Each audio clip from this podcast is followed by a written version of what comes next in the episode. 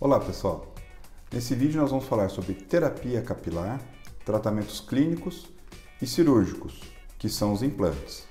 Se esse assunto te interessa, siga-nos nas mídias sociais, nos nossos canais do YouTube e do Spotify.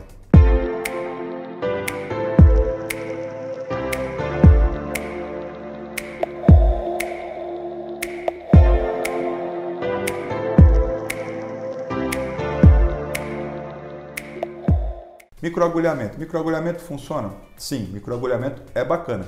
Precisa fazer, é uma terapia já antiga. Olha, desde os anos 90 na Alemanha a gente já vem falando de, de microagulhamento, mas em 2006 que, que, o microagulhamento fez o seu boom e se, se consolidou como uma alternativa de tratamento não só na estética, mas também capilar. Bom, o microagulhamento, ele precisa, é, qual é o grau? Precisa sangrar, quando a gente vê nos vídeos aqueles rolinhos sangrando, ou até mesmo equipamento, as canetas, tudo, precisa sangrar, orvalhar, fazer sangramento? Depende, depende. Se tiver um estímulo mais profundo, sim, vai ser bacana, mas se o paciente socialmente não quiser, você não vai poder fazer, mas você pode fazer o microagulhamento sem sangrar, sem fazer orvalho sangrante. É obrigatório? Não. A maioria das vezes eu faço sem fazer orvalho sangrante.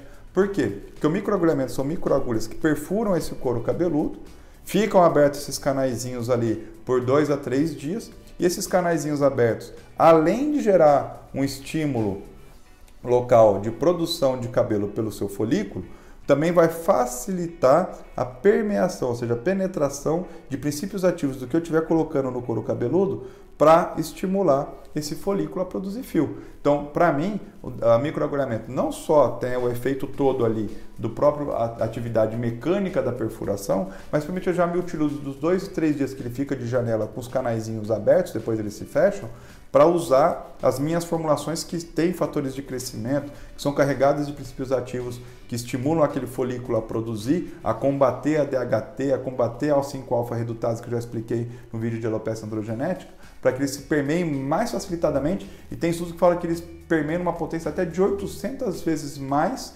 mais do que se estivesse puramente passando por cima do couro cabeludo normal. Então ele microagulhado ele pode permear até 800 vezes mais, então gerando uma, uma potência maior desse princípio ativo no folículo, estimulando a produção do fio.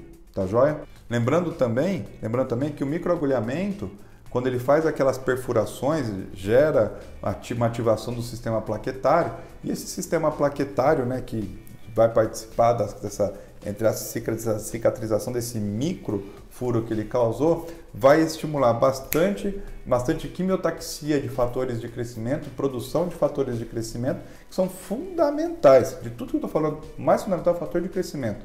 E aí tem que saber usar um blend, saber montar o seu blend de fator de crescimento.